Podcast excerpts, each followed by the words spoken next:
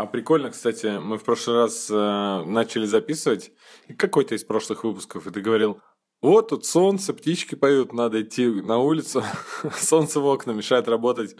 И я потом слушал, думаю, м-м, такое, такое ощущение может сложиться у людей, что мы когда-нибудь там летом пишем или поздней весной. Или в солнечной Испании. Ну да, наши мольбы были услышаны. Солнца нет больше. И снегом завалило все. И нормальное 29 февраля. Редкая дата. Кстати, поздравляю всех 20-летних э, с пятым днем рождения сегодня. Да, но слушают они не сегодня. Ну, то есть сегодня а, ну да, сегодня вряд ли. А птицам все равно, кстати. Птицы у меня поют, поэтому если вы услышите на фоне птички, так что имейте в виду. У птицы сна уже вовсю. Слушай, э, русский подкастинг такой суровый. У кого-то там дети кричат, э, у кого-то муж ругается, у кого-то там собака нет, э, сурово это когда волки воют, понимаешь, на заднем плане. У, и метель завывает в окна. Вот это круто. Крутой, суровый сибирский подкастинг. Такой есть, интересно, нет? Кто-нибудь из тайги вещает? Так, если кто-то, кому-то понравилась идея, берите на вооружение. Если вы сейчас в тайге где-нибудь в русской слушаете наш подкаст, запускайте свой подкаст, где на, на фоне будут дикие звери. Да, уютное трещание костра, камина или русской печи. Эх, ну у нас совсем тема далекая от тайги и вообще от нашей страны сегодня? Слушай, вот мы, мы описали даже, смотри, мы даже про зверей и про тайгу, и, ну, про такие опасные, суровые вещи говорили с таким этим, с теплом, с таким, с приятным ощущением. А если про киберпанк говорить, где вообще все такое, мы уже как-то с тобой обсуждали, что в киберпанке много-много очень всего удобного, технологии в жизнь должны возносить на максимум, но когда говоришь про киберпанк, никогда таких теплых ощущений не, не возникает. Там да, но неуютно всегда мир, да? Да. Жить а... там не хочется. Кстати говоря, э, мы еще поднимали с тобой как-то вопрос, даже, по-моему, про Рик и Морти говорили, э, ну, что технологии в будущем, такие как киберпанк, э, представленные в таком, в таком жанре, как киберпанк, они редко могут быть лицеприятными, да? Обычно это сопряжено с тем, что ну, совмещение вашей физиологии, там, би- биологических вместе с какими-то гаджетами, то есть внедрение вот этих а, аугментаций в тело, оно mm-hmm. обычно, ну, не очень приятное на вид должно быть, и вообще все это довольно мерзотно. Вот как раз-таки в видоизмененном углероде вообще этот момент просто опустили, там все эстетически прекрасно, там вообще все хорошо у людей. Да, я кто заметил тоже, если честно, что обычно это все как-то выпячивается, и видно, что у человека есть какие-то импланты. Но в той же игре, там, не знаю, если кто-то не, не очень хорошо с темой знаком, то, например, в игре Киберпанк 2077 а тут они бросают персонажа взгляд на какого-то другого героя и говорят, М, какое у него типа крутое тело, это очень дорогая разработка, наверное, специально военная, и ничего у него нету вообще, он просто обычный человек накачанный. Да-да-да. Еще в один момент она там теряет руку, э, персонаж вот эта Кристина, и он, пока она как бы в отключке, он ей покупает новую руку. Она просыпается и не сразу узнает это, потому что, ну, рука у нее, собственно, выглядит как настоящая. И она узнает, когда опирается на кровать, и это суперсильная рука, сминает там кровать, она говорит, охренел. То есть это все э, не выглядит как, о, господи, у меня протез такой, да, ну, какой-нибудь странный, э, механический, а выглядит просто как ее рука. Да, но это здорово. Это, с одной стороны, экономия, мне кажется, департамент ответственный за грим и, а, и спецэффекты такие, они такие, ух, слава богу, не придется рисовать эти металлические приколы, как, не знаю, в Стартреке там у всех, да, ведь есть какие-то да. металлические импланты.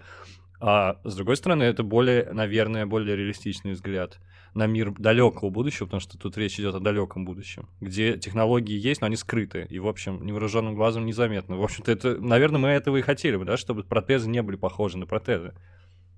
Ну и в таком духе. В общем, нет, это, это как раз хорошая идея, мне нравится. Но если, строго говоря, это же не киберпанк, это посткиберпанк. Посткиберпанк — это... Это отдельный жанр, да, он, он, он появился после киберпанка, потому что киберпанк изначально исключительно пессимистичный взгляд на будущее рассматривал. То есть это будущее, в котором жить невозможно, ужасно, и, все, и там все ну плохо, да, и так как далее. говорится, high-tech, low-life, то есть когда уровень технологий на максимуме, уровень жизни э, страдает. Но в классическом киберпанке э, «Бегущий по лезвию» — это самый-самый, да, яркий пример да, в да, кино. Махровый Т- киберпанк, да. Да, там Ну, соответственно, видно было, что уровень жизни на минимуме, потому что просто там, когда идет по улице персонаж, и все завалено э, какими-то газетами, все разбито, все какое-то непонятное. Газетами, да? Кто в будущем читает газеты? Да, а там, быть, там как, ну, как будто бы там какая-то бумага летала, знаешь, или пленка, и вот это все выглядело как реально как сейчас в самых плохих районах. Ну, что в будущем наверняка, ну, такого не, вряд, вряд ли. Да, я всегда говорил, что Россия страна победившего киберпанка, потому что вот это максима э, о том, что хай-тек и low life сочетается, по-моему, у нас вот прекрасно воплотилось. Потому что я вот сижу в Хрущевке, вокруг меня... Вот если бы вы видели вид из окна, вы поняли, что постапокалипсис наступил. И при этом у меня здесь компьютер, всякая техника крутая, и вообще у всех есть гаджеты. И, и очень знаменитый ролик есть, где парень идет по какой-то я не знаю, это деревня, что ли, заходит в какой-то магазин типа пятерочки, покупает, если не ошибаюсь, сухарики и расплачивается Apple Pay. Не видели этот ролик? Вот, это очень, очень забавно. Вот, мне кажется, это прям квинтэссенция нашей жизни. То есть у нас есть технологии, но как-то общий уровень жизни такой... Э, Хороший пример, э, если в деревню сейчас переехать, в самую классическую русскую деревню, таких еще много сохранилось, то там в дома, которым по 150 лет, которые стоят такие покосившиеся серенькие дом, домушки, в них врезаны пластиковые окна. Это очень контрастно выглядит. Э, ну, ты замечал, наверное, такое. Да, но было бы уже совсем круто, если бы там еще был какой-нибудь QR-код вместо номера дома, ну это вообще... Да, ну вот а тут, в этом видоизмененном углепластике, шутка, там там все-таки есть какие-то лучки надежды, и в целом ну, там более широкий такой взгляд. Очень много колоний, очень много планет, все по-разному живут. И, в общем, есть, в принципе, у каждого персонажа э, возможность быть счастливым. Ну, кстати, там есть какие-то эпизоды в первом сезоне, встречи, э, встречи семьи или празднование Дня мертвых, да, в мексиканской семье, какие-то такие моменты радости. В общем, не, не безнадежное будущее. А в «Бегущем по лезвию», особенно в продолжении, которое Дани Вильнев снял, мне кажется, абсолютно беспросветное будущее показано. Причем очень красиво, очень эстетически. Ну, в общем, в «Карбоне» все тоже супер красиво. Я не знаю, э, здесь какие-то недочеты сценария, какие-то сюжетные дыры или просто условности всякие, они полностью компенсированы визуальным рядом. Это, ну, это главное достоинство, мне кажется, сериала. Просто это офигенный визуал. Ну, вообще, я слышал, что это самый дорогой сериал вообще на свете. И самый дорогой сериал у Netflix был, потому что они, причем говорят, что они занижали стоимость, чтобы с ума не сошли все всякие там акционеры, я не знаю. 7 миллионов долларов один эпизод стоил. То есть это прям очень прилично уровень э, кинематографичный совершенно, кинематографический. Mm-hmm. А еще знаешь, я какую штуку заметил, что это причем не я заметил, а прочел в каком-то канале, как многие планы как, взяты как будто бы из Google картинок по запросу киберпанк, и там даже сопоставлялись кадры из сериала и картинки. Это очень смешно. Действительно, действительно он, он такой прям вот киберпанк, киберпанкович. Такой классический, неоновый мегаполис. Ну, в общем, приятно посмотреть, приятно посмотреть на это, если честно. Если вы увлекаетесь киберпанком, то во, во многих просто кадрах планах в общих или в каких-то отдельных сценах э, что-то знакомое такое э, неуловимое приятное уже будет э, казаться. Ну то есть когда он просто едет в машине там на заднем сиденье сидит или когда он идет по какой-нибудь страшной улице. Ну в общем это все знакомо и это все оправдано. Если бы сделали что-то совершенно новое мне бы смотрелось смотрелся бы он для меня не с таким теплом этот сериал я бы его не с таким удовольствием, наверное, смотрел. А тут прям как будто я попал в какое-то знакомое место. Да-да-да. Домой Мы приехал. Это уже видели хорошо. Ну, его обвиняют, конечно, во вторичности, визуально особенно, но меня, меня это совершенно не расстроило. Я, кстати, ты сказал, он едет на машине, я вспомнил. Я вчера ехал э, поздно вечером, и у меня, в, значит, музыка играла «Вангелис». Это заключительная тема из «Бегущего по лезвию». Я подумал, насколько эта музыка прекрасная, она любой ночной пейзаж с этими огнями преображает, и ты сразу, сразу чувствуешь себя уже персонажем фильма. На определенный лад сразу. Понял, да, какой музыкальной теме идет речь? Ну, кто не знает, послушайте Евангелис э, музыкальная тема из «Бегущего по лезвию», это здорово. Кстати, здесь вот музыка ну, я не могу ничего про нее сказать, потому что я не помню абсолютно. Я могу не сказать, здесь, давай, э, давай. к сожалению, музыка, она не очень соответствует и стилю, и вообще и времени, которое там показано. То есть, как правило, э, в, в подобных э, вещах используют какое-то, ну, футуристичное звучание. Ну, можно же, да, над чем-то постараться, что-то придумать, э, что-то такое. Ну, конечно. Тот же Вангелис, это был просто прорыв для своего времени. Я сейчас слушаю и думаю, как там люди вообще с ума не сходили от такой музыки классной. Здесь, и она такая не похожая ни на что. Здесь музыка, она более нашему времени такая подходит. То есть с, с, здесь хиты какие-то, здесь есть просто треки попсовые и вообще... Да, переработки, да, ведь есть какие-то просто? Да, да, да, есть. Э, ну, в общем, здесь на музыку упор не ставили, явно. То есть я еще когда при просмотре подумал, что ага, начинается там какая-то экшн-сцена, и она ну, играет просто какой-то инди-рок я думаю, ну, отлично. То есть они же вряд ли слушают э, спустя, ну, допустим, сколько это лет в будущем, 500? Э, да. да. Да, вряд ли они там слушают музыку 500-летней давности. Да. Вот ты сказал про сюжетные дыры, я буду, наверное, потихонечку возвращаться к рассмотрению сериала и разделению он составляющие. Но мне кажется, это дурка вообще, если честно.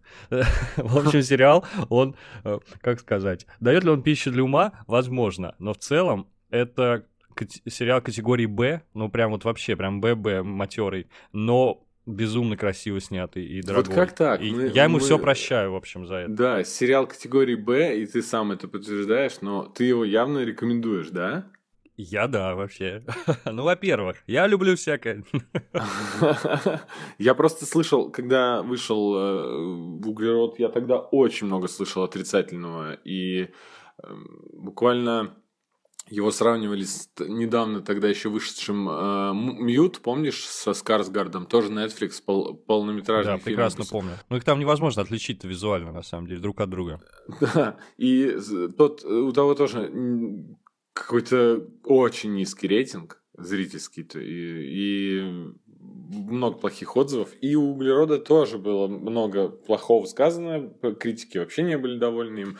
Я тогда меня немножко даже отпугнуло, я его чуть позже посмотрел. Слушай, я вообще с удовольствием смотрел. Во-первых, э, ну это же детектив. Мы уже как-то обсуждали, что нет ничего проще, чем увлечь, э, ну, чтобы увлечь зрителя внимание. Это дать загадку, и которая должна в конце разъясниться. Ну, это отличный детектив. Здесь был ход, ход да, расследования. детектив в сеттинге да. киберпанка, да.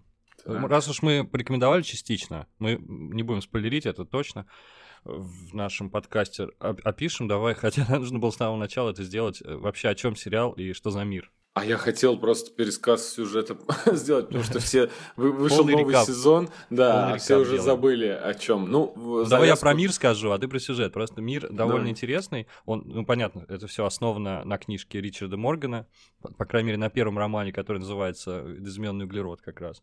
В общем, время действия это, по-моему, 27 столетие, если не ошибаюсь. В книжке, может быть, 25 но поправьте меня, кто знает. Суть в том, что в будущем научились э, переносить сознание. Цифровое бессмертие достигнуто, и это самая главная технология, которая определяет вообще весь вектор развития человечества. То есть сознание хранится на каких-то специальных дисках, человек рождается, его сознание цифровывается, помещается на этот диск, мозг отключается, и после этого сознание можно загружать любое тело. Они называют это слив, да, э, то есть как некий носитель, некий сосуд, или рукав, как некоторые переводят. Кстати, сливы, ну, наверное, ну, не сосуд, а как э, наоборот, как будто как вот чехол на телефон, накладка. Да, я, я, я оболочкой перевожу. То есть оболочка, да, да, да, да, да, да. Ну и еще классная идея, что они могут посылать сознание как цифровой сигнал в космос, и, соответственно, на других дальних планетах, которые человечество колонизирует, ты можешь быстро загрузиться, ну, со скоростью света, очевидно, и, и попасть в тело в новое. Очень интересная идея, но не новая, естественно. Как, если вы читали про цифровое бессмертие, вы знаете, что ну, все мыслимые фантасты обсасывали эту тему. Кстати, а вот перенос э, сознания в космос, и, то, есть, то есть, чтобы не тело перемещалось, а именно сознание, это очень интересная идея, которая, в частности, есть в романе «Акселеранда». Вот мой брат э, всем советует, это его рекомендация. Э, фантаст Чарльз Стросс. Это прям такая фантастика сумасшедшая там столько идей потрясающих. Вот что будет, если фантазию отпустить просто вообще с поводка, и все безумные идеи, какие только могут прийти в голову, если они будут реализованы, вот получится что-то в этом роде. Вот очень интересно. И там, в частности, люди тоже путешествуют. Причем э, там как раз-таки анализируется вот э, что это значит, да, перенос сознания, копирование сознания у них каждая копия считается отдельной личностью. То есть ты можешь скопировать свое сознание, отправить в космос, колонизировать там планеты, исследовать миры, но это будет другая личность с другим опытом своим. Причем, когда она вернется, она, вы можете объединить опыт свой жизненный и так далее. Можно проживать тысячи жизней, можно рассылать везде свои копии и так далее, и так далее, и тому подобное. В общем, эти, этих вопросов сериал «Видоизмененный углерод» не касается, а мне было, кстати, интересно об этом есть, говорить. Есть здесь такой момент э, спойлерный такой довольно. Не-не-не, ну, ты хочешь, хочешь сказать? Да, про раздвоение личности как раз здесь был момент, что, ну, во-первых, здесь просто не будем говорить про основной сюжетный поворот, но просто здесь есть террорист э, один, э, ну, с поисков которого начинается сериал, и который нелегально раз, раздвоил себя, то есть он создал копию своего тела, перенес туда свое сознание и стал его называть братом. То есть там был Дима такой. Казалось бы, что такого в этом плохого? Я вообще ничего не вижу. Вообще, тут знаешь, какая штука? которая меня больше всего беспокоит. То есть весь мир как будто бы э, там закрыл на это глаза, кроме отдельных групп религиозных фанатиков, которые вообще не признают э, перенос сознания на цифровой носитель и живут просто одну жизнь и умирают спокойно. Там есть такие религиозные люди. Все остальные живут несколько жизней, но, по крайней мере, там страховка классическая позволяет, по-моему, пару жизней прожить. А богачи, очевидно, они могут бесконечно переносить сознание в новые тела, и эти, они живут вечно. Их называют мафы, как Муфусаил, как, Муфус, в честь Муфусаила, библейского персонажа, который очень долго жил. Ну вот. Так э, самое главное, что все игнорируют, что все оригиналы умирают. И, соответственно, цифровая копия — это не сам человек. И получается, при каждом копировании это новая личность. И, соответственно, там бывали такие эпизоды, когда персонаж умирает, но он успевает, у него есть какой-то автосейв, и он потом загружается из автосейва и такой, так, что я пропустил? Ну, там, тебя убили, бро. Это уже другая личность. Но юридически в их мире это все тот же самый персонаж. Вот это меня напрягало всегда, на самом деле.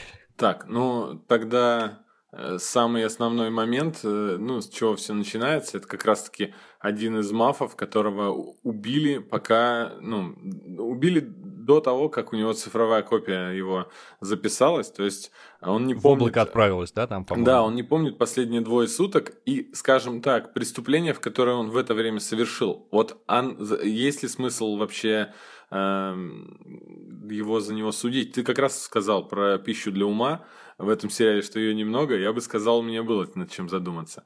То есть, ну, это... как, ну, мне кажется, не больше, чем в любой фантастической книжке добротной, вот если честно. Тут вот я, я буду напирать на то, что здесь именно визуальная составляющая это главный козырь этого сериала, потому что такой пышный, богатый, сочный киберпанк, ну вообще, ну очень редко увидишь. Всем поклонникам фантастики, мне кажется, это масси абсолютный. Потому что, ну, это же нишевая штука. Киберпанк это же, ну, нишевая фигня. Абсолютно. И мало, и тут так, такой щедрый, такая щедрая экранизация от Netflix. Я, кстати, про первый сезон говорю, потому что про второй пока у меня вопросы есть. Ну давай, давай, а, обсудим вот это преступление. Это сейчас будет спойлер, ребят.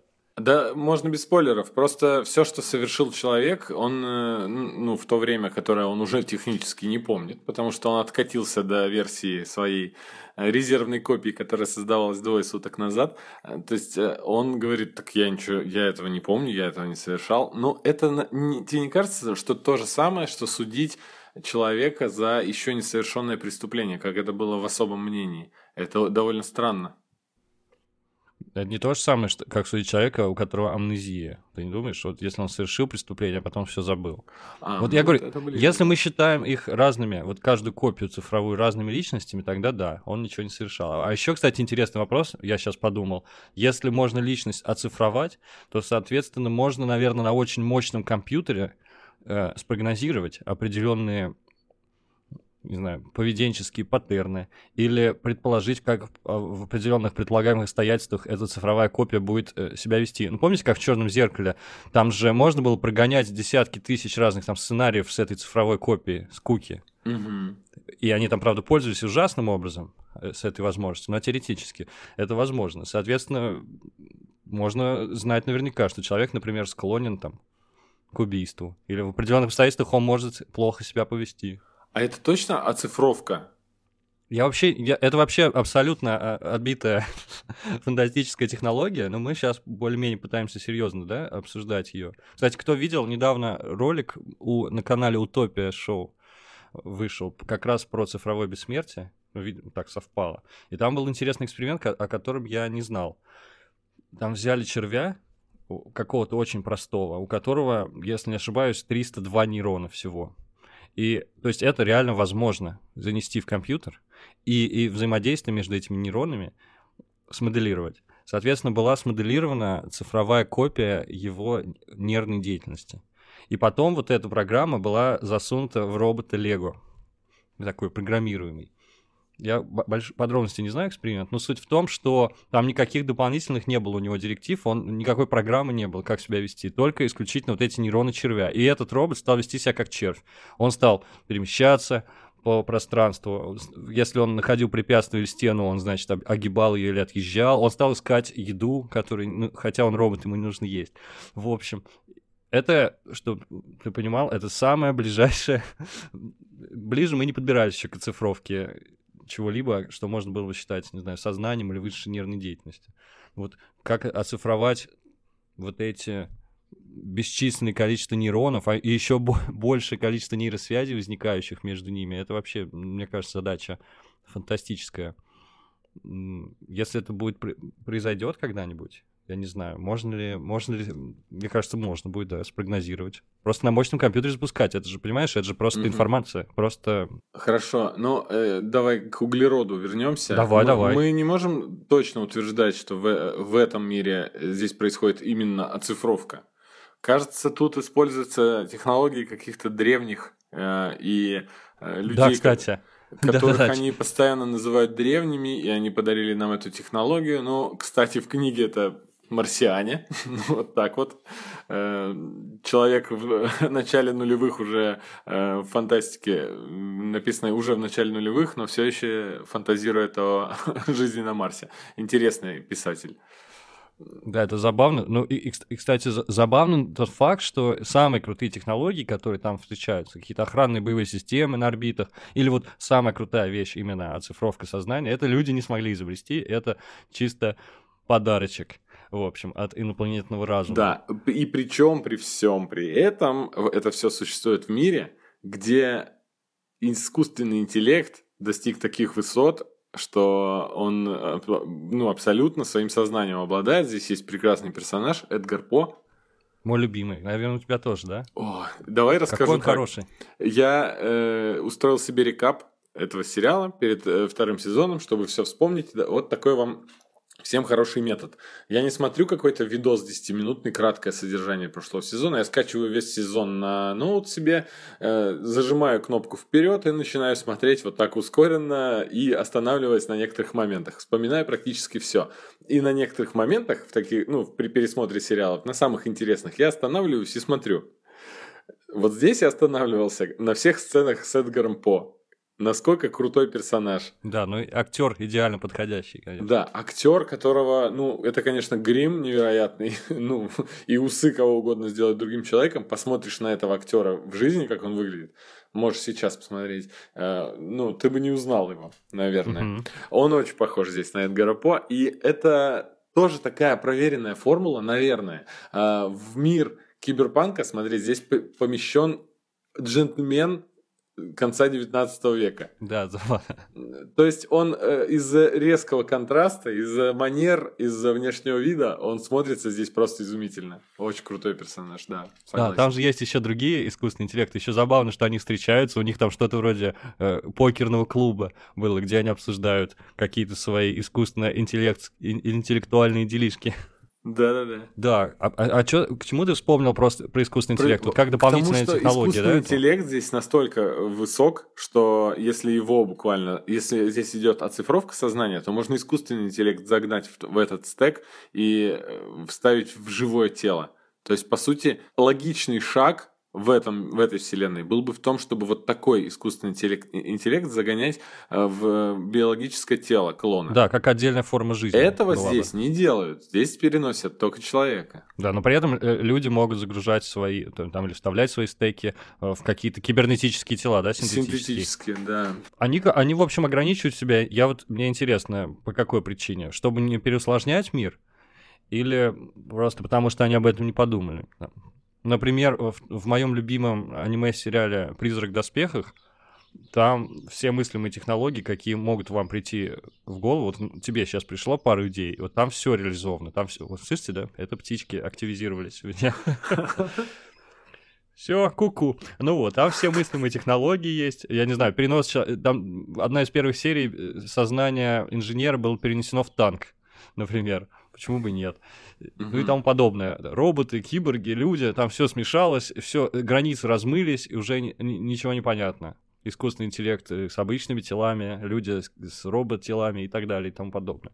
Вот э, там весь спектр представлен, кстати, обожаю этот сериал, поднимает бесчисленное количество вопросов философского характера, кстати говоря. А здесь все-таки, мне кажется, они, наверное, просто чтобы не переусложнять мир, вот придумали одну вот эту технологию стека, да? Да, да, они уперлись именно в вот в эту идею про перенос человеческого сознания в тела. А, дело в том, что в книге искусственного интеллекта вот такого не было.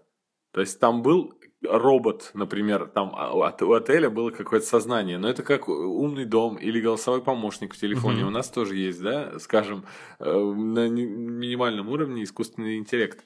А здесь для сериала просто сделали очень крутого персонажа с характером, между прочим. Это вот что отличает его от других роботов, даже от роботов э, каких-нибудь из мира Дикого Запада, у которых характера особо в итоге-то и не было.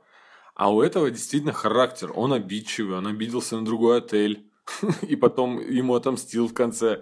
Ну, то есть, очень-очень круто. Ну, не вяжется, ну и ладно. Зато это, опять же, для визуала. Это играет, э, ну, это большой плюс для визуальной составляющей. Да, я, правда, не болен, как работает технология. Во-первых, он же там в виде некой проекции существует всегда. То есть из чего берется, э, э, куда проецируется это все, я не понял. Нужна какая-то среда для этого или нет для, во втором сезоне, э, в начале, э, в первой серии, показано, как все-таки работает эта голограмма и почему она может взять в руки дробовик тяжелый. То есть там какие-то частички показали, да? Да, там, это, Я... да, это просто он делается оболочкой из таких наноботов. Да, получается, в вакууме его не сделать, или как? Или нужно с собой носить пригоршню наноботов просто, такую банку? Ну, Высыпал. уровень развития технологий, там, может быть, и не банку надо, может быть, они все уместятся буквально в горошине. Интересно, интересно. Ну, слушай, По крайней ну, мере, он носит с собой какой-то кулон, в котором весь, весь этот искусственный интеллект э, заключен. Это мы говорим сейчас про второй сезон, если что. В первом да. сезоне э, он просто привязан к отелю. Весь отель это здание, это ну, он управляет им, перемещается из комнаты в комнату э, и управляет камерами и оружием самонаводящимся. А в новом сезоне его отделяют, и, но он носит его с собой. То есть там... Да, довольно забавно, да? Что в будущем, в 27 веке, ты какой-то кулончик носишь, и если его сорвать, то все, извини, у тебя больше нету этого компаньона твоего. Ну, бегущий по лезвию. Ну он да, там но... не мог из дома вынести жену, там эту искусственную, которая только в доме могла существовать.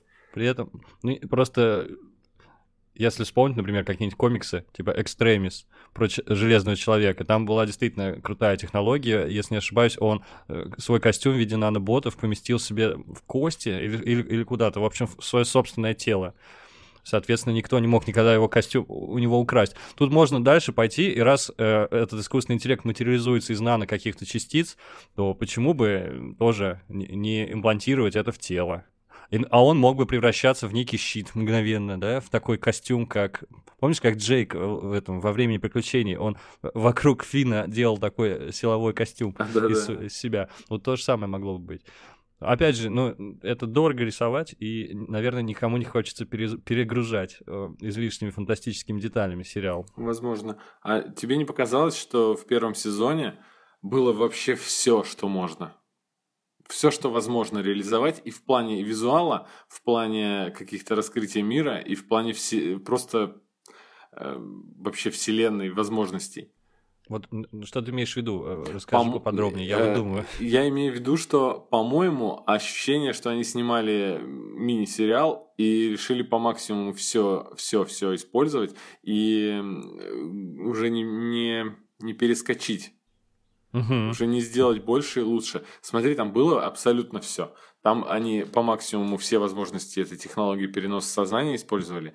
По максимуму раскрыли искусственный интеллект, э, детективный сюжет тоже там, и всех этих э, мафов, вот этих вот олигархов, э, долгожителей, тоже про, про них все-все-все было. Там показали нищету, там показали болезни, то есть там буквально вообще все, что можно было воплотить, они напихали. Даже моментом... Я согласен, да. Можно угу. было, например, не включать момент с раздвоением человека, да, то есть это, это круто, крутой задел на, не знаю, на целый сезон новый. Они, потому что они, обычно все, когда сериалы делают, экономят идеи, то есть э, шоу-то должно продолжаться.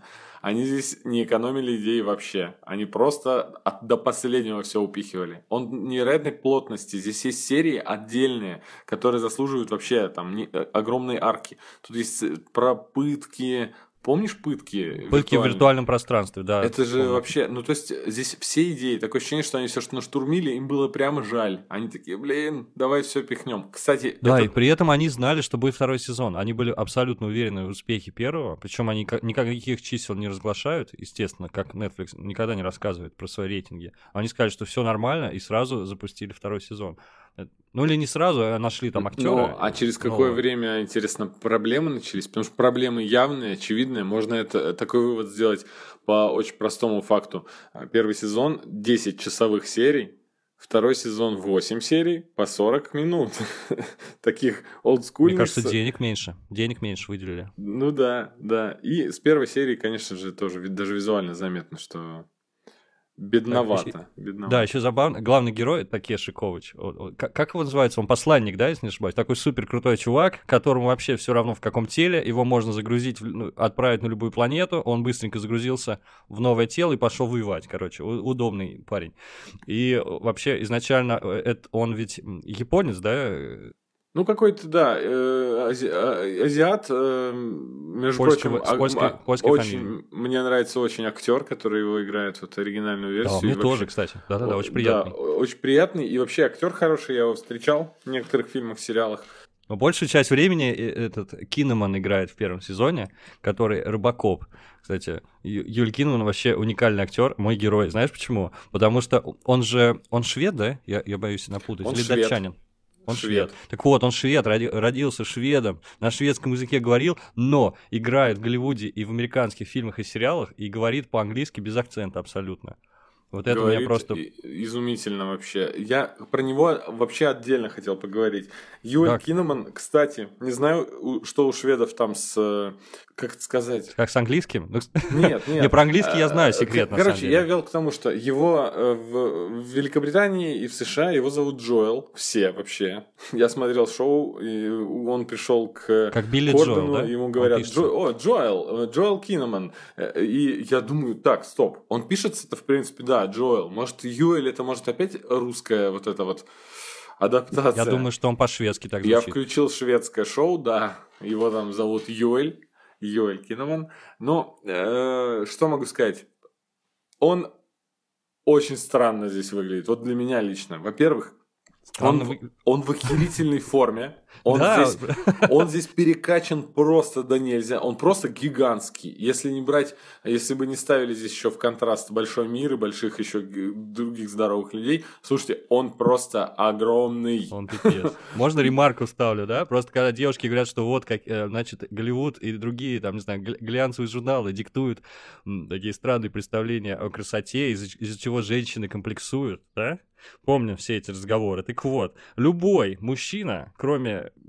естественно, Генри Кавилла, который посмотрит сериал «Видоизмененный углерод» и увидит голову Юэля Киннемана, он начнет комплексовать просто невероятным образом. Это просто махина такая, и нам такими не стать никогда.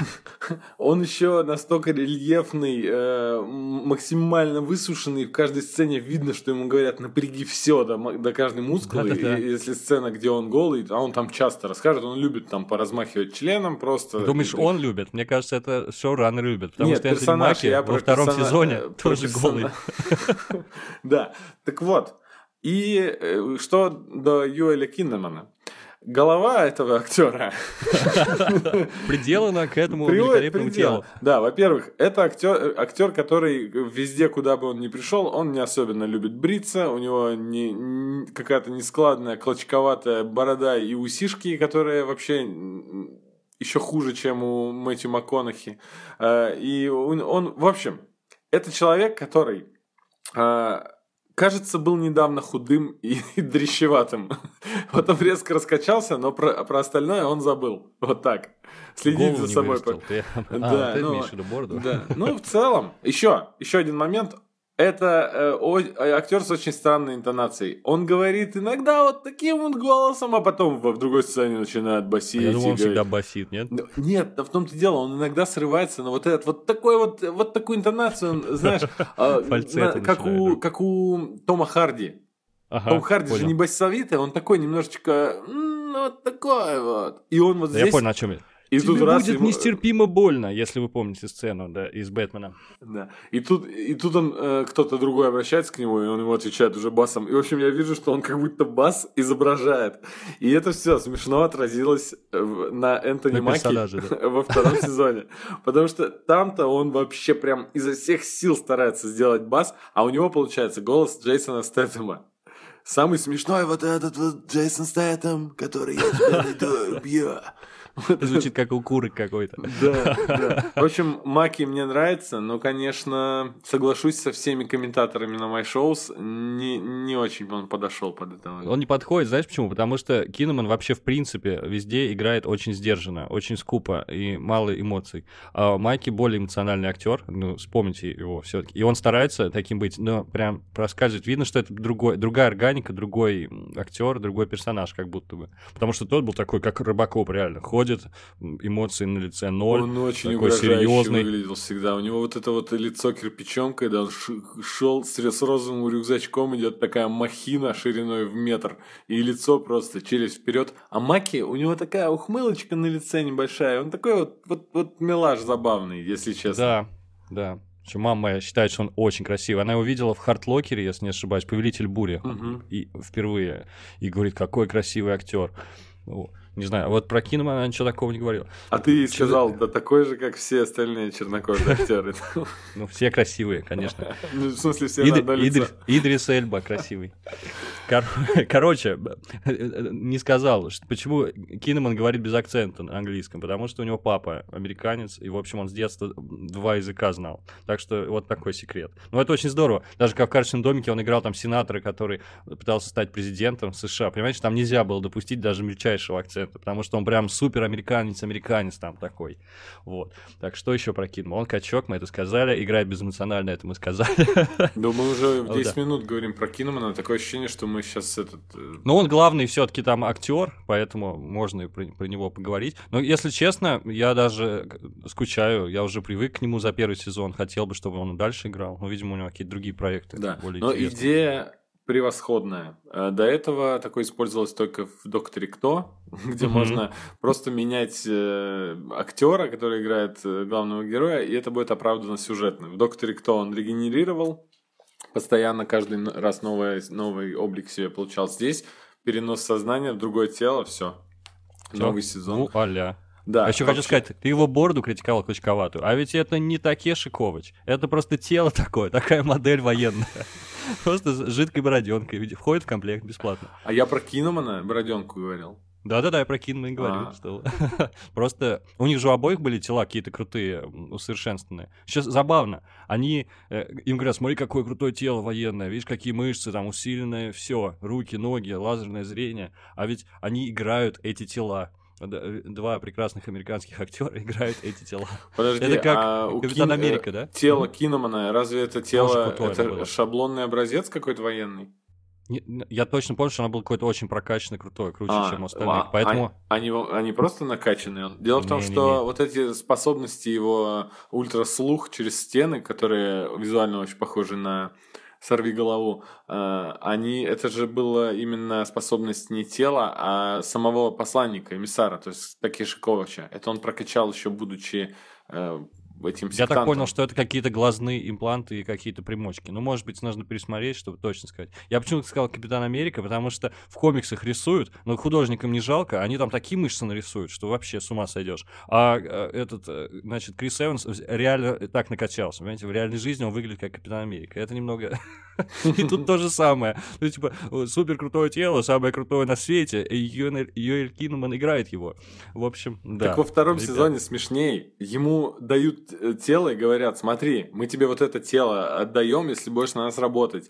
А, это типа супер крутое тело, у него усиленные рефлексы, сила и вообще там что-то еще говорят. Магнитные ручки, ну, которым пистолетики магнитные. Действительно круто, я думаю, нифига себе, сейчас Маки разденется, а он там как киноман, да, рельефный. А я вспоминаю фильм э, этого Майкла Б. Э, «Кровью и потом», помнишь, там Маки играл персонажа, который им говорил, да я качаюсь уже хрен знает сколько, у меня бицепсов нет, и они просто не увеличиваются. Смотрите, грудь большая, бицепсов нет. И я думаю, это обыграли шутку на актере, потому что он реально, ну, такой. Ну, немножечко вот он, ну, ни, никак, не, не, не тянет на супер качка, на супергероя. И, и тут он раздевается в первой серии. Mm-hmm. И да, он не супергерой и не качок. Ну, в смысле, он здоровый, но не, не Юэль Киноман абсолютно. Да, Такой но он здоровенный все равно. Заплывший угу. немножко. Ну и ладно, в целом. Жирок не помешает никому. Мы чуть-чуть, да, выдохнули, то есть уже не так комплексуем, чуть поменьше в этом сезоне. В следующем сезоне просто уже будет э, уже толстяк, и мы такие, ну, нормально. О, знаешь, что хочу на следующий сезон? Чтобы отбросили идею, что если он, ну, человек, который может переносить сознание, значит, он должен ровно столько-то серий быть в одном теле. Я бы посмотрел, как он тут скачет из одного в другое. Это прикольно. Да, Потому что, опять же, эту идею э, не пожалели и реализовали в первом сезоне. Там злодейка э, похищает хорошего персонажа, вселяется в нее, и приходит к нему домой и выдает себя за, за эту, за Кристин. Ну, то есть, это такой момент, они его использовали прям на две минуты, он сразу раскусил и все. А можно этот, этот перенос личности было протянуть, это же как секретная война в Марвел. Да, точно. Ну, кстати, в первой серии второго сезона там есть, он, он там в другом теле предстает. Ну, в общем, это какими-то эпиз- эпизодами делается, да, как будто это все было на, в прошлом. А, но вот сейчас на 8 ближайших серий смотрите на Энтони Маки и больше ни на кого. Ну вот. да. Слушай, он там еще поет хорошо, оказывается, такие шикарные. Это тело, это же тело. Кстати, интересно. Это действительно это способность тела или мозга? Э, это вопрос, конечно, интересный. Поет он здорово. Он, Давай, он много чего умеет. Он много чего умеет. Расскажу моменты из первого сезона, которые мне очень, ну, которые давай, я давай. еще считаю, что набросали и реализовали. А, там был День мертвых, и она берет случайного, случайное тело из э, какого-то приемника, там, распределителя, из КПЗ, вставляет в него свою умершую бабушку, приводит ее домой, ну, это мексиканская семья, приводит домой на День мертвых к маме и говорит, это бабуля, с Днем мертвых тебя. И бабушка один день проводит с семьей в теле бородатого, татуированного какого-то панка. То есть, во-первых, юмор вообще изумительный. Э, День мертвых когда день, ну, кто смотрел «Тайну Коко», значит, э, день, когда мертвецы могут провести время с семьей, единственный день. Да, и... но тут это реально, в реальность превратили э, эту идею, потому что стейки хранятся вечно, типа, после смерти, и это уже личное желание человека. И бабушка говорит, и бабушка говорит, слушай, а у тебя есть какие-нибудь наркотики здесь в участке? А то, говорит, я никогда не пробовала, так интересно, и они с ней накуриваются. Ну, в общем, это прикольно. То есть это они, они взяли... Здесь фантазия очень здорово у сценаристов сработано. Я почитал в книге, ну, я не книгу читал вообще, я, ну, может быть, когда доберусь, но пишут, что она скучновата по сравнению с сериалом. Там процентов только 20 от сериала есть в книге, этих всех идей. То есть они прям угу. поштурмили очень хорошо. Например, тут а, такая довольно трагичная ситуация. А, погибшую маленькую девочку, семилетнюю, загоняют в тело бабушки старой и отдают э, семье. Они говорят, вы с ума сошли? У нас была маленькая девочка. А они говорят, у нас других тел пока нет. Это государство, да, предоставляет вот только такое тело и никакое другое, да. Накопите, мол, на, на... Ну, это, это тоже довольно интересно. А про пытки мы тут э, упомянули немножко. Вот мне интересно, человека загоняют в матрицу, в такой виртуальный мир, и начинают пытать его тело там. То есть, по сути, воздействуют на какие-то нейроны, э, э, чтобы он испытывал боль реальную в тех местах, где ему в виртуальности э, ну, причиняет боль, да, вырывают ногти, там жгут. Но они же обрабатывают стек, я так понял. Ну, ну да. виртуальную копию. Ну, то есть, ну, для меня это странно. Почему тогда они в этой виртуальности в своих телах? Почему они там контактируют как-то? В общем, довольно странная идея, но Визуально Не, ну, круто. на, на самом деле, да, визуально, потому что это интересно. Просто в реальности, если бы можно было цифровать сознание, соответственно, нужно было просто запустить программу. Запустить программу там пытки, понимаешь, да? И это просто код посылается определенный, и все. И ни, никакой визуализации, наверное, не потребовалось бы. Ну, тут как красиво все вы, там еще и девушка, застрявшая в петле страданий, то есть когда стек повредили ей, она, uh-huh. э, ну, ее загоняет тоже в виртуальность и начинает потихонечку ее код чинить. Но чинят как бы психотерапией. Там Эдгар По учит ее метать нож в мишень. Как интересно. Представь, это да, же это... просто полет фантазии просто безмерный такой. Очень круто. И эта девочка потом попадает в синт, то есть она синтетическое тело, и значит оно будет ну, то есть она сразу облик меняет и начинает всех, э, всем мстить. Это, это, это невероятно круто. То есть вот таких фишек там, там полно. Я пересматривал, говорю, когда я сейчас пересматривал первый сезон, я понял, что он мне больше нравится, чем мне тогда показалось. А, даже больше понравился. Интересный. Ну, кстати, я не исключаю вероятности, что когда-нибудь пересмотрю, потому что я уже плохо помню. Сейчас ты сказал, я вспомнил, а был точно. Была такая линия целая сюжетная. Да, но я тут перематывал много, потому угу. что его все-таки называют затянутым, несмотря на то, что там 10 серий, там есть моменты, где болтают много. Ну, в целом, это потому что детектив, там много таких интриг, политика замешана, вот эти мафы, олигархи. Да, как ты думаешь, второй сезон особо никто надежд не возлагает на него, и на первый не особо не возлагали, mm-hmm. потому что первое, первый сезон был по первой книге, которая все-таки э, все сходились во мнении, что среди киберпанка она очень выделяется, потому что она была написана человеческим языком, и более-менее понятно были объяснены технологии, ну, в общем, она такая friendly была весьма. А вторая книжка, она да, очень сильно отличается, потому что там это, в первый был упор сделан на социальную несправедливость именно. Э, это, кстати, коснулись, правда, немного поверхностно, на мой взгляд, в первом сезоне, что вот есть мафы, как ты назвал их, олигархи. То есть, действительно, mm-hmm. богатые живут вечно, а, а бедные вынуждены влачить э, свое жалкое существование там в дешевых телах, одна, максимум две жизни, и все. И, и там много разных проблем социальных высвечивается. А второй, э, во второй книге речь идет уже про военные конфликты, про то, какова жизнь вот, там, посланника или просто какого-то наемника, которого посылают э, участвовать в конфликтах на других планетах. Ну, в общем, там вообще другой жанр уже как будто бы. И посмотрим, как это отразится на втором сезоне. Я думаю, что, наверное, не в лучшую, не в лучшую сторону. Но пока э, вот что-то чувствуется, да, как будто что-то изменилось в сериале. Не знаю. Тебе не показалось после первой серии, что а, что-то Показалось другое? абсолютно, потому что, опять же, у меня свежие воспоминания. Я пересмотрел, я его промотал, но первый пилотный эпизод э, первого сезона, ну не пилотный, первый, в общем. Угу. Я его посмотрел целиком, он очень насыщенный, там много всего, там сразу нас посвящают и в мир, то есть и и перестрелки, и драки, и отель, нас знакомят с отелем, и э, наркотрипы, и вот эти вот идеи с э, всплывающей рекламой, как он ходит по улице, то есть там показали и мир, и с олигархом познакомили, и отель, ну, то есть и с искусственным интеллектом познакомили, то есть там все, все, все. И этот насыщенный эпизод был. А тут мы смотрим эпизод, в котором ну, он прилетел и поболтал с кем-то. И все, да. Ну, и у них была задача зацепить ну, изначально, да, чтобы люди подсели и стали смотреть сериал. А когда второй сезон начинается, они считают, что ты уже на крючке, нормально уже, все, да, смотришь, никуда не денешься, уже не нужно тебя цеплять ничем. Ну, я согласен, там что-то ничего не произошло, разговор с каким-то там этим якудзой, ну, это забавно было, ну, не более. Очень. Именно Очень за... забавно ты считаешь? Да, именно что забавно. И, и... Еще, кстати, смешно, что он говорит, откуда ты там знаешь что-то? Он говорит, а 300 лет назад ты мне сказал это. Я вот думаю, проблема памяти у, у людей, которые живут сотни лет. Это же серьезнейшая проблема. Ты не можешь хранить все в памяти. Я рассказ читал фантастический, там были специальные такие эти расширения, летала с тобой такая, э, э, не знаю, робосфера, где была твоя память, внешняя, в общем, память, к которой обращаешься при необходимости, потому что так не вспомнишь события сотен лет, они, их нельзя хранить никак, в них нельзя ориентироваться, потому что все спрессовывается, ну и понятно. Свойство человеческой памяти забывать, прекрасное, кстати, свойство. Мы забываем очень много, и э, в основном остается необходимое. А если у тебя цифровое сознание, ты все записываешь, понимаешь, ты все запоминаешь, ты ничего не можешь забыть, ты все ужасные моменты про проживаешь снова и снова.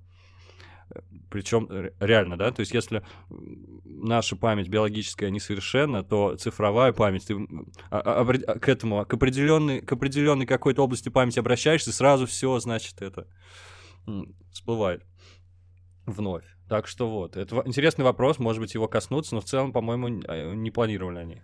Ну, мы с тобой в таком случае делаем вывод такой, что ничего из представленных технологий в реальности даже похоже не может существовать, ну, в плане также реализовываться. Конечно. Ну, потому что э, то, что в реальности будет, не будет так интересно выглядеть, я думаю. Хотя некоторые технологии, которые мы в реальности имеем, они гораздо более эффектно выглядят и вообще более интересные, чем то, о чем помышляли фанат, о, фантасты прошлого, на мой взгляд. Например, я, я не знаю, я сейчас читаю каких-нибудь Стругацких, условно говоря, их там большой информаторий, то есть там в каждом доме в будущего у них есть некий терминал, да, какой-то компьютер, который позволяет большому информаторию обращаться, и там он какие-то карточки выдает. Ну, ты понимаешь, да? Это не сравнить с интернетом. Прошло, там, прошло э, сколько?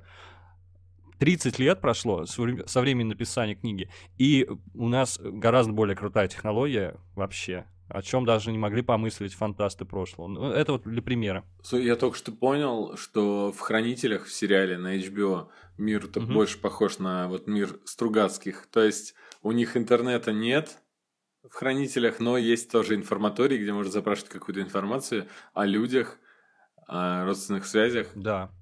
А у них мобильный телефон есть, да, ведь там? Я нет, забыл, нет, нет, там, э, нет, там сотовых нет, интернета нет. Нету сотовых, вот да? Угу. Точно, Т точно вспомнил, что они из будки она звонила, да, участок.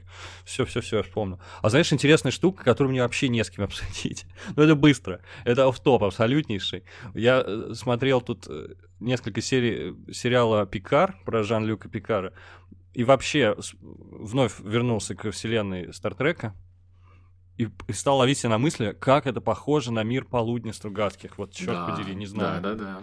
Ну, э, во-первых, э, процветающий коммунизм, он же всегда в Стартреке был, вот этот вот э, рав, э, все народы равны. всех народов, да. да. Ага. Это все очень похоже на Стругацких. Почему мне, меня когда-то и зацепил Стартрек, я на Стругацких вырос и уже в зрелом возрасте осознал, что параллельно с 60-х похожий мир очень существовал, а мы его... Ну, это у нас в выпуске про Стартрек э, мы с тобой ага. обсуждали, что мы как-то не могли коснуться из-за железного занавеса. Мне так интересно, вообще, была хоть какая-нибудь вероятность, отлично от нуля, что Джин Роденберри, он, ему какая-нибудь книжка могла попасться? Ну, наверное, нет, просто такая идея хорошая пришла разным людям одновременно. Обожаю думать про то, что кто-то в Голливуде что-то заимствует у нас, у наших фантастов. Я, э, если до, что до видоизмененного углерода, раз уж у нас эта тема, и, и, извини, что перебил, Ричард Морган, я очень надеюсь, что когда-то в 92 году он почитал Лукьяненко, Линию, точно, точно, есть какая-то книжка. Да, точно, там, да. Э, у Лукьяненко есть книга, которая начинается точно так же. Там, эм, там персонаж, нечистый на руку, погибает, но он, он забыл оплатить воскрешение. Упси-дупси, как он, говорится. Да, и он только что просто как раз воскресился, еще не сходил. Продлевать как бы, будете? Не продлил, да, за, пошел поспать в отель, его убивает там случайный залетный э, какой-то мальчишка, и он, и тем не менее он оживает, и оживает он у очень богатого человека. И тот говорит, я тебя оживил, несмотря на то, что у тебя больше нет прав на дальнейшую жизнь, но я тебя оживляю, потому что ты крутой профессионал, отличаешься от других людей, и ты мне нужен, чтобы провести кое-какое расследование. То есть, понимаешь, все как в видоизмененном Очень природе. похоже, да, очень похоже. Вот. А, и он, ну, единственное, что там он ему дает своего сына и говорит, ты его должен довести как бы до определенной точки э, галактики. Интересно, почитайте. Ну, мы напишем, да, ссылки. Вот да, я, я напишу Акселеранда, э, книжечку, которую рекомендую, и, в принципе, и книжку Моргана мы напишем. Да, так что потом... будет небольшой списочек фантастики, да. Но потом я, конечно же, когда почитал э, информацию про Ричарда Моргана и вот эту его книгу, там написано, что, ну, что он вдохновлялся, конечно же, другими книгами, а, которые вышли еще далеко в 80-х, то есть я просто сейчас не вспомню названий, где эта идея уже была очень-очень здорово реализована и лучше, чем в его романах. Ну, естественно, в принципе, мир фантастики он такой. Все время сам себя перерабатывает. И поэтому, если много читать, то определенная вторичность во многих произведениях начинает прослеживаться. Но, кстати говоря, и, говорят, что вот именно Морган, он гораздо более человечный, чем какой-нибудь Гибсон с своим нейромантом, где там максимально все запутано, то есть была как будто задача усложнить текст. А тут такое чтение легкое достаточно. Что-нибудь еще будем добавлять про этот замечательный сериал? Или пойдем смотреть второй сезон? Я про Пикара-то тебя не перебил, там ничего, ты все да нет, нет, я закончил? Да, в принципе, а, ну да. Ладно, ладно. это, был, это было небольшое отступление лирическое. Да, в общем, мы будем второй сезон смотреть, но, к сожалению, не с таким воодушевлением, как вот, например, мы смотрели первый, но я не могу его как-то избегать, потому что, как я говорил, подобных вещей мало. То есть, например, вот таких интересных вселенных, где столько всего, где такой полет фантазии, где столько всего можно реализовать, их, наверное, мало сейчас в сериалах. Да, я думаю, что это даже уникально, особенно учитывая масштаб постановки и сколько денег тратится. Думаю, что таким пренебрегать, как любитель фантастики, пренебрегать, наверное, не стоит. Иначе какие мы любители фантастики после этого? Ну и к тому же нам тут такое послабление дают. Э, Поменьше серий, да? Покороче. Да, угу. да, и не, не составит труда это все посмотреть. Так что делитесь своими мнениями в комментариях, что вы думаете про второй сезон видоизмененного углерода, да и вообще про эту интересную вселенную. Я думаю, будем прощаться. Всем киберпанковский привет. Да, Сайонара. В киберпанке же там э, восточная культура наверняка должна процветать. Да, да. Так что Сайонара. Все, всем пока. Всем пока.